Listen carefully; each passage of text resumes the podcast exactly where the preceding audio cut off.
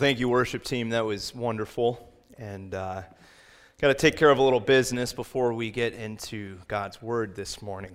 Just got to say, go Pats, right? Come on. Yes. All right, let's get to the Bible.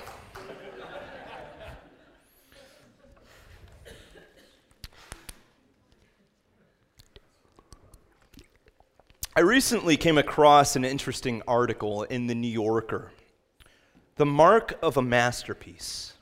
Supposedly, there are art scholars who have an eye, an eye for recognizing masters' unknown paintings. One such scholar is Martin Kemp. Every few weeks, he gets photographs and paintings. They arrive to his 18th century home. The author of the article tells us that many of the artworks are so decayed that their once luminous colors have been washed out, their tiny coats of varnish darkened by grime and riddled with spidery cracks. It is Kemp's mission to scrutinize each painting with a magnifying glass and to determine if this is indeed a work of the master Leonardo da Vinci. This business of authenticating art is considered a rare, mysterious, and often bitterly contested skill. The author comments his opinions carry the weight of history. They can help a painting become part of a world's cultural heritage and be exhibited in museums for centuries or cause it to be tossed into the trash. His judgment can also transform a previously worthless object into something worth tens of millions of dollars. Wow. I mean, talk about someone's opinion carrying a lot of weight. Well, while Kemp does rely on certain vetting techniques, he also notes that the recognition process is something like a sixth sense. He states the initial thing is just that immediate reaction, as when we're recognizing the face of a friend in a crowd. You go on later and say, I recognized her face because the eyebrows are like this, and this was the color of her hair. But in effect, we don't do that. It's the totality of the thing, it feels instantaneous. Martin Kemp's explanation of recognizing a masterpiece sounds very much like the language written in our own Declaration of Independence on human dignity. I want you to hear these words. We hold these truths to be self evident that all men are created equal, that they are endowed by their Creator with certain unalienable rights, that among these are life, liberty, and the pursuit of happiness. So, self evident truths are those truths that are so plain that the authors don't feel the need to defend them. Unalienable rights are those rights that cannot be taken away on the grounds that we share dignity because we are humans. Now, who gave them these rights? Who gave us these rights? Was it an act of Congress? Did it have something to do with the nine justices of the Supreme Court voting and saying it is now constitutional? Or maybe we all just collectively, through a, a Gallup poll, decided that we have these rights together. No. These rights come to us, these truths are plainly revealed to us in God's Word in Genesis chapter 1. You see, if you search for human dignity anywhere outside of the Bible, you're going to find some inconsistent, maybe even harmful expression of it. However, as we open up the pages of the first book of the Bible, we find that we all share the marks of a masterpiece. So I'd invite you, if you would, to open up your Bibles with me to Genesis chapter 1. And uh, if you did not have a copy of the Bible, there's a blue Bible in the chair in front of you. And we're going to do something a little different this morning. Uh, we're going to stand together. So if you don't have an ESV, grab a blue Bible and stand together with me. And we're going to read in unison, unison Genesis 1, uh, verses 26 through 31.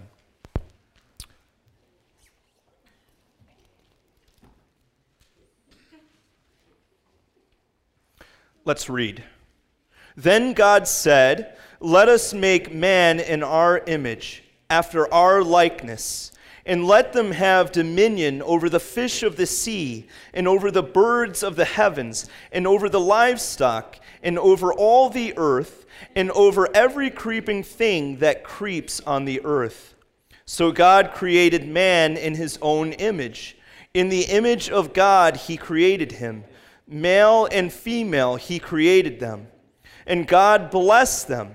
And God said to them, Be fruitful and multiply, and fill the earth and subdue it, and have dominion over the fish of the sea, and over the birds of the heaven, and over every living thing that moves on the earth. And God said, Behold, I have given you every plant yielding seed that is on the face of all the earth, and every tree with seed in its fruit. You shall have them for food and to every beast of the earth, and to every bird of the heavens, and to everything that creeps on the earth. Everything that has the breath of life, I have given every green plant for food. And it was so. And God saw everything that he had made, and behold, it was very good. And there was evening, and there was morning, the sixth day. The word of the Lord. Please be seated. So, as we look at this passage this morning, we're going to see five implications of human dignity tied into the image of God. The first implication is that God's image is the glue of human dignity. You see, when we enter into this passage, something special is happening in verse 26. For five and a half days, if we've been looking at this creation account, Moses is speaking of God saying things in the third person. But now, when we get to verse 26, he transitions into the first person let us. It's almost as if God is pausing in this act of creation, and he's considering within himself He's going to make a humanity that is both glorious, but that would also fall. God knows the end of the story. He knows that Adam is going to eat the fruit in the garden. He knows that because of that decision, it would bring about a trail of tears that would find its way into every culture, into every civilization. Uh, from the children of Adam on down to us, sin being like a virus, and each person carrying it along. He knows the implications of this leading to his son coming down to the earth and hanging on a cold, rugged wooden cross. And yet, God created us. It must have been an incredible moment in the history of the universe. Now, as we look at this passage, we're reminded that God is a Trinitarian God. Let us create man. Who is us? The Trinity.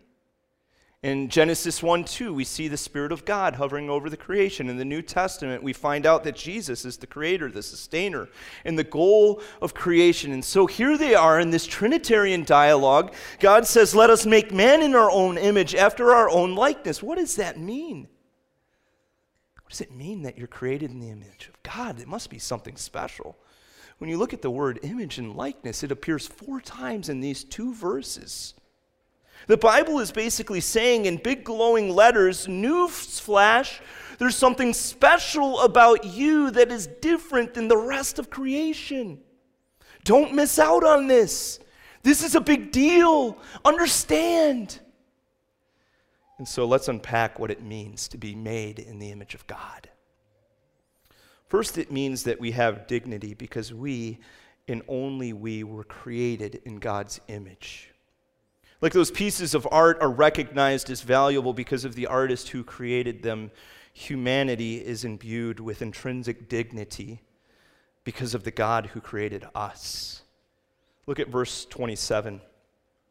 You'll notice that that word created is repeated three times. It's the Hebrew word bara. God is essentially saying to us, I made you. Don't miss the point. And you are the apex of all of the created order that I have made. So consider this. If you were to travel throughout all of the world, Say you were to go scuba diving in the coral reefs and you'd see all those beautiful fish with the various colors and the corals and the diversity of life. Or you were to go off into the jungles of the world and see diversity of plants and diversity of animal life like nothing else we see in the rest of planet Earth. Or say you were to ascend to the highest mountain and look out at the grandeur of the creation, or stand next to the power and the magnitude of the molten rock of the volcano or even say that we had the capacity to traverse the universe. We could go hundreds of thousands of light years beyond the Milky Way and see where there's that coalescing of the dust and particles of a protostar, and that star bursts forth into light. In all of these travels, you would see nothing more beautiful nor more wondrous than the creation, the birth of a human being. Why? Because humans are the crown of creation. R. Kent Hughes writes The greatest wonder of all is that the child is created in the image of God, the imago Dei. The child once was not, now is a created soul. He or she is eternal. He or she will exist forever. When the stars of the universe fade away, that soul shall live. Another thing that we see is that the image of God means that we can have a relationship with God. This is your nobility as a human being. To know God, to love God, to be in relationship with God is the most fundamental component of who we are. This is why Blaise Pascal said every human heart has a God shaped vacuum. This is why Augustine would say similarly, Thou hast made us for thyself, O Lord, and our heart is restless until it finds its rest in thee. Basically, our hearts are designed to crave relationship with God. I also want you to see that we each have dignity wholly apart from our circumstances. Now, that is a counter message to what we receive today. Circumstances have everything to do with your value, we're told. How is worth determined? Well, what family did you come from? What kind of job do you work? How much money do you make? What's your educational background? Uh, are you a physically fit person? Are you attractive as a person? And let's just stop there for a moment. I mean, attractiveness, it changes every two years. I mean, it's completely outside of our control. My body type, my, the symmetry of my face. I mean, I can't do anything about that. I was born like this. And who says that some self proclaimed expert gets the right to determine whether or not you're beautiful? What do they know? There's only one who determines value. As a Christian, you should look at people differently you should look at yourself differently. C.S. Lewis said that you're never speaking to a mere mortal, you are talking to an eternal being. In God's universe, let's just be clear, and it's His universe, everyone matters because His image is everything. So, all the differences about us. In every case, we're still a, a person created in the image of God. It doesn't matter if you're rich or poor, young or old, PhD or didn't pass third grade, healthy or sick. God's image extends from the moment of conception, when I was just a tiny bundle of cells, all the way through my life until I breathe my last breath. We each have dignity wholly apart from our circumstances because His image is everything. I want to introduce you to someone if you don't know her. Uh, she's a beautiful girl. Her name's Rachel Feenstra. Her mom likes to call her princess on Facebook, and I can't blame her for that. Now, as far as we know, there are only 3,000 to 4,000 people in the world who have Rachel's syndrome. She's 24 years old, and if I understand this correctly, she is the oldest living person suffering from a condition called Aicardi syndrome. She's a miracle. And I got to tell you, I attribute her longevity to her parents, Joel and Lori. Um, they have showered this precious girl with love, affection, and care because she's their princess and they have brought much glory to Jesus because they did this.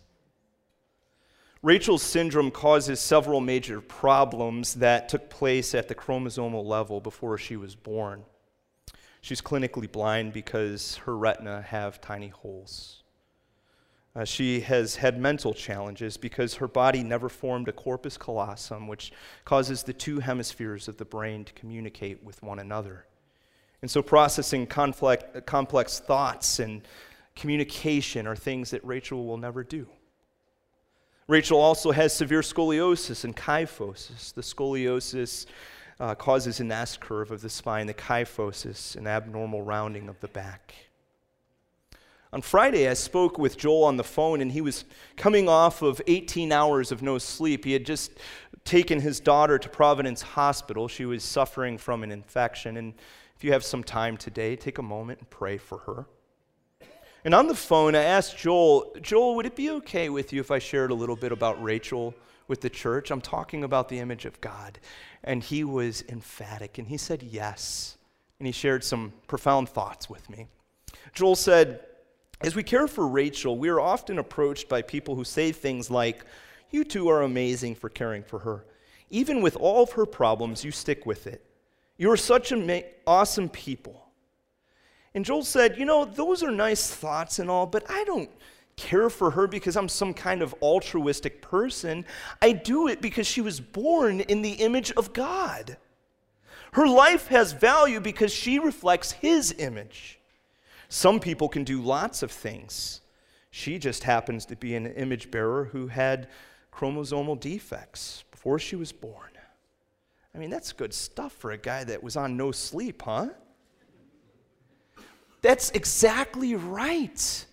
Rachel has value and dignity just the way she is right now. She might not be able to do other things that other 24 year old girls can do, but she doesn't have to be productive to be of value and worth and dignity. At the moment of conception, and even before that, in the internal mind of God, He decided to make her in His image. She is a masterpiece and she doesn't have to do or say anything to anyone to prove it. The Creator declared it, and that's all we need to know. And the same is true for you. Don't ever let your circumstances determine your sense, your understanding of your dignity. Whenever you say that I'm less valuable because of this or this or this going on in my life or because of the way I look, you say all the wrong things about human dignity. Those two things are not tied together. Your dignity is glued because of the image of God, because of your Creator. Now, if the image of God is so priceless, this also means that we must have enormous clarity as we consider some of the great moral issues of the day. Human dignity is glued by God's image. Even in the fallen world that we live in, even if dignity or if image has been marred, the Bible says that God's image is still present. Genesis 9 6 says, You shall not shed man's blood. Why? Because man was made in the image of God. James 3 9 tells us that we must not curse people. Why? Because they are made in the likeness of God. So, marred in all, humans are image bearers. And so, to devalue another human being is to essentially devalue the Creator who created them. What does this mean for Christians? Well, it means that we should have a strong sanctity of human life position. And this is a big concept. At one level, it means that we must be defenders of the unborn child in the womb. Now, as I say this, friends, I say this in grace. I know that all of us have come from different places. We all came from somewhere. Some of us grew up and we were told that abortion was a right. Some of us understood that it wasn't an okay thing and we still participated in it. God is the God of grace. Even when we unglue things, God's grace intercedes in spite of that. But now we have to be responsible with what we know today. And I'm telling you from the Word of God, this is an absolute truth. This is a non negotiable. Life begins at conception. I came from a biology background. I received a bachelor's of science. And I got to tell you, in Biology 101, the moment that the sperm and the egg join together, simple biology says life has started. Sanctity of life does not end at the womb, it extends throughout life so that you don't look at the terrorist and say that you're a waste of skin. You don't look at the drug addict and say that. You don't look at the prisoner and say that. You never say something like that of an image bearer. Never say to the refugee, not our problem, figure it out. We must be a people of compassion look upon the stranger in love, leave politics out of it. That's all muddled. The thing that we know as a Christian is that we're talking about basic human dignity of a person who is running scared and for their life. Sanctity of life goes into the hospital room and says no to physician assisted suicide. But don't we have the right to choose when our life ends? Absolutely not. God is the giver of life, the sustainer of life. He's the taker of life. Sanctity of human life also deals with the way that we treat one another day after day. Jesus said in the Sermon on the Mount that to hate someone from the heart was equivalent to murder. So that there is this serious double standard to say, I'm a defender of the sanctity of human life, and yet to look at another image bearer, to say awful things about them, to hate them, to wish that they didn't exist. Serious conflict there, isn't there? We need moral clarity in this day of moral confusion. And the only way to be clear is to know why human life is precious and it has nothing to do with circumstances. It has everything to do with His image. God's image is the glue of human dignity. Now, as we move forward, I want to look at another aspect of God's image, God's image and gender. Look with me at verse 27. The text says this So God created man in his own image. In the image of God, he created him. Male and female, he created them. Now, this is a profound little verse. Notice that we see this kind of comprehensive idea that all people are equal, created in the image of God, but that there's something to do with our gender that showcases God to people in the world. So, our gender identity and sexuality is uniquely tied into image bearer. Now, Genesis is a book of origin. So when Genesis deals with something, even if it's terse like this verse or a very short story, as you move forward, it's very foundational for the way that we understand the rest of the Bible, for the way that we understand ourselves. So here we find this basic pattern of human life male and female, he created them. So I want to talk about our maleness and our femaleness. To begin, your gender is not incidental, it's not accidental. It was a special creative work of God. It was assigned to you, and yes, it's the way that you should identify. The modern sexual revolution is saying things quite regularly, like gender is fluid, gender is a construct. But I've found that this philosophy that's being promoted today is very destructive for people, especially for young people who are growing up in the adolescent world and they're already confused about a lot of things, and we're just going to throw this into the mix.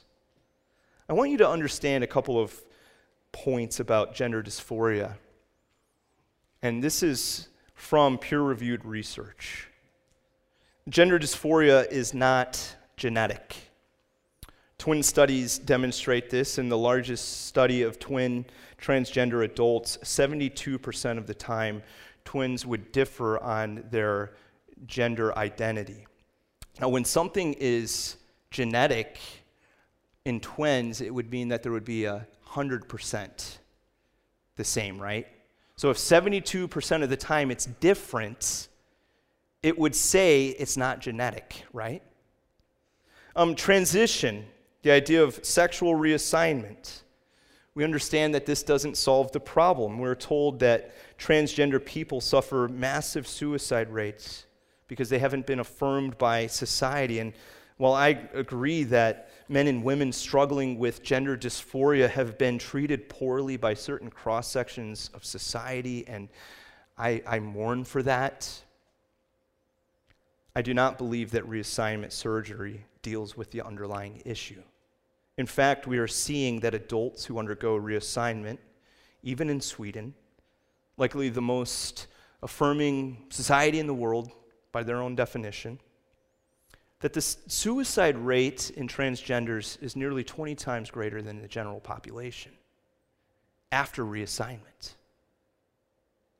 Listen, I don't want to be calloused with this. I don't want to broad brush over this. I wish I had more time to delve into this with you. Gender dysphoria is a real problem. It should uh, cause compassion to come to your heart. The, the solution is for you to care about these people and to love these people and to pray for these people. But I think that these people will find the most flourishing when they embrace their God given gender. And we all must learn to be thankful to God for who He made us to be. Secondly, with regard to gender and God's image, we should not seek to blur the lines of maleness and femaleness in the name of equality. We are told today that equality means indistinguishability. There is an attempt to deny the real differences between the genders. So let's just be clear on something for a moment. Gender, uh, men and women, are 100% equal down to the very core of your essence. Nobody is superior to one another. Galatians 3:28 There is neither Jew nor Greek there is neither slave nor free there is no male or female for you are all one in Christ. Now he is not saying that there's no differences here. He is emphatically saying that you're equal. And let me just say that when Paul wrote these words into his own day and age, this was an incredibly liberating sentence to women. He cared a lot about women. But there are real differences, and I don't mean stereotypes like women should be cooking in the kitchen and the man should be on the couch watching the game. It's like, that's baloney, dude. Get off your butt and do something, right? There are real differences, though, in our design and makeup that complete the human picture. And we should never deny real differences. I don't like when people say, I don't see color, for example. You should see color. Color's beautiful. Color is diversity. Color is a good thing. Don't sweep those things away. Ethnic differences, cultural difference, gender difference. Don't say they don't exist, they do exist. And celebrate it.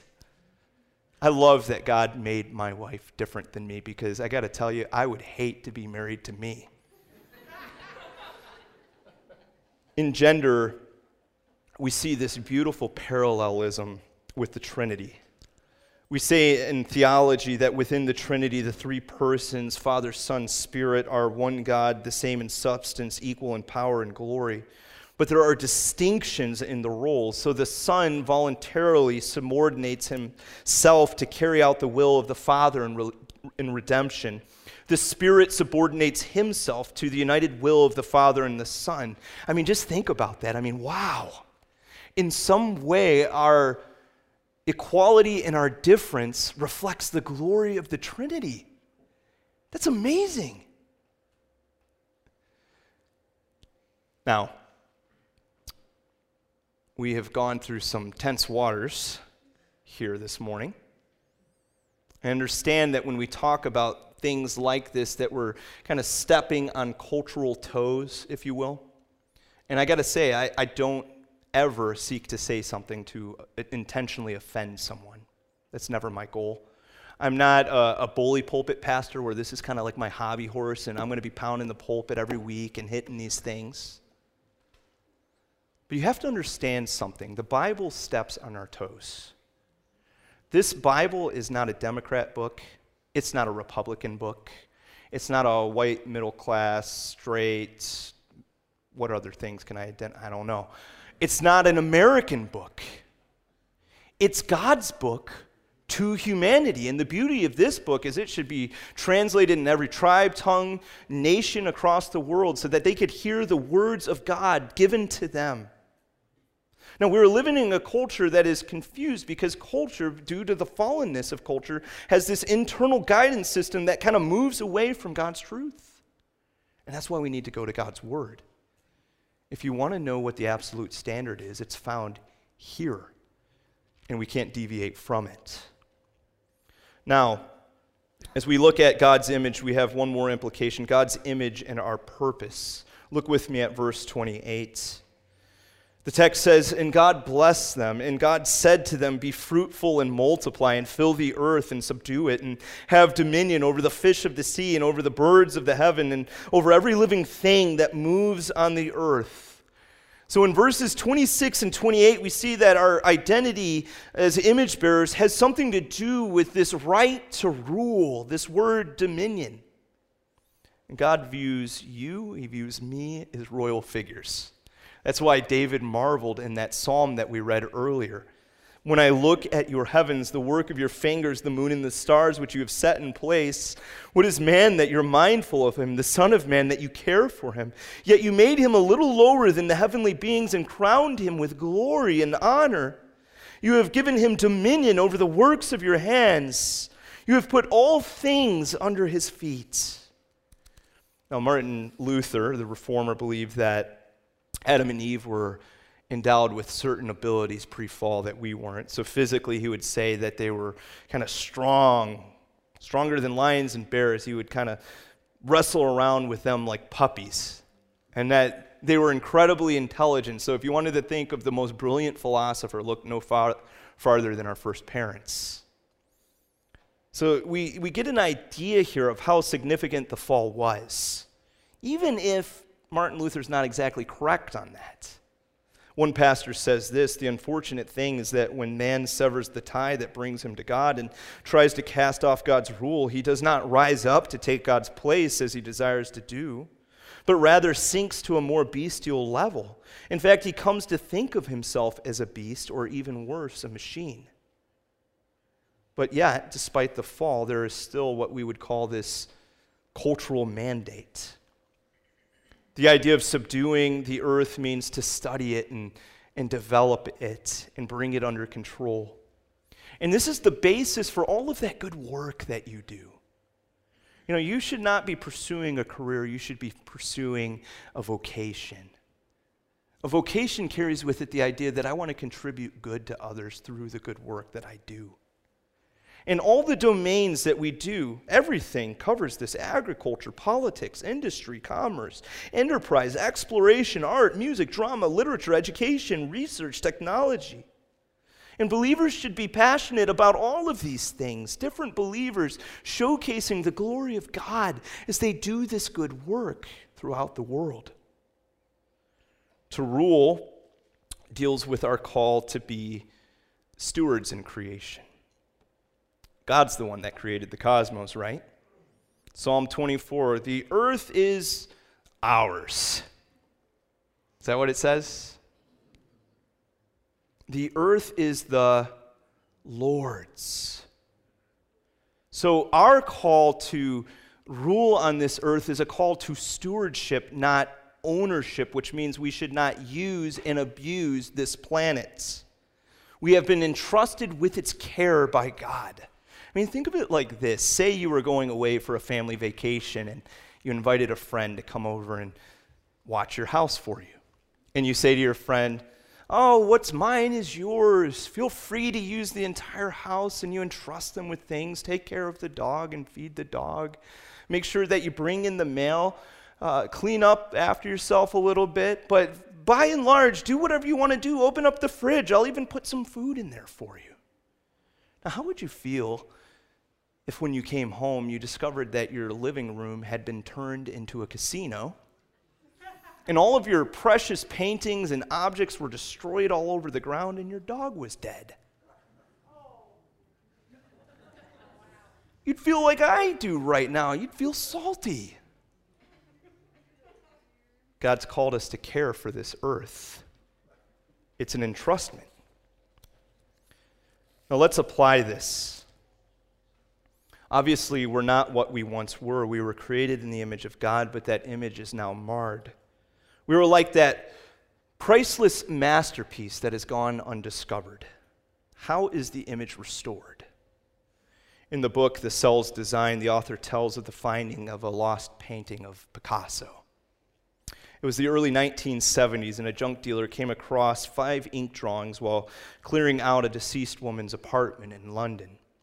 He hung on to those drawings for a few years, then one wound up in the hands of an art dealer, and eventually the dealer showed this mysterious drawing to Mark Harris, an art aficionado. And Mark, when he looked at it, was convinced that this was a lost Picasso. In fact, the drawing is referred to as Picasso's the unknown masterpiece. And has provoked a heated controversy between the estate and Harris. The state and the beneficiaries denied the drawing's authenticity, which sent Mark Harris off on an investigation to find things that he believes authenticates this picture. For example, there's a fingerprint rolled in that was rolled in the wet ink at the time the drawing was made. It appears at the bottom of the picture. The estate refuses to have it verified, insisting that Picasso didn't fingerprint during the 1930s. There is also a signature on the painting. A, a Scotland Yard uh, handwriting expert identified features in the signature consistent with those of Picasso's works and many other features. So, how will this painting be verified and restored? The evidence is compelling, but the estate wants nothing to do with it. Well, that remains to be seen. But with us, in our case, God went to great lengths to restore our image. And his opinion is the only opinion that matters in this case. How did he do this? Well, he did this through his son, Jesus. Remember the book of Colossians we studied? And we were asking the question, who is Jesus? Well, in 115, Jesus is the image of the invisible God. In Hebrews 1 3, we see that Jesus is the exact imprint of God's nature. He is God. And as you move on in Colossians, we read in verses 16 to 18 that Jesus is the creator, the sustainer, and goal of the universe. Why does this matter? Well, because he has the right to authenticate masterpieces. His opinion is the one that carries the weight of history. He is the one who determines whether a, a masterpiece will reside with him for eternity in heaven or remain separate from God in hell. His judgment can transform a, a fallen image bearer into a child of God. Well, how did he do this? The Bible says the image of God laid down his life. Colossians goes on and say, says, for in him all the fullness of God was pleased to dwell, and through him to reconcile to himself all things, whether on earth or in heaven, making peace by the blood of his cross. Do you want to know your Creator? Do you want to be restored, even taken to heights beyond what we once were? Well, the Bible tells us that this comes about by placing your faith in Jesus Christ. That in the best way that you know how, in your heart, you say, Jesus, I, underst- I don't understand a lot about you, but this I do understand that you died for me. And that that's really important. And I place my faith in that. Have you come to him? By coming to Jesus, you get that fullness restored that your heart is missing. So come to him. Would you bow your heads with me?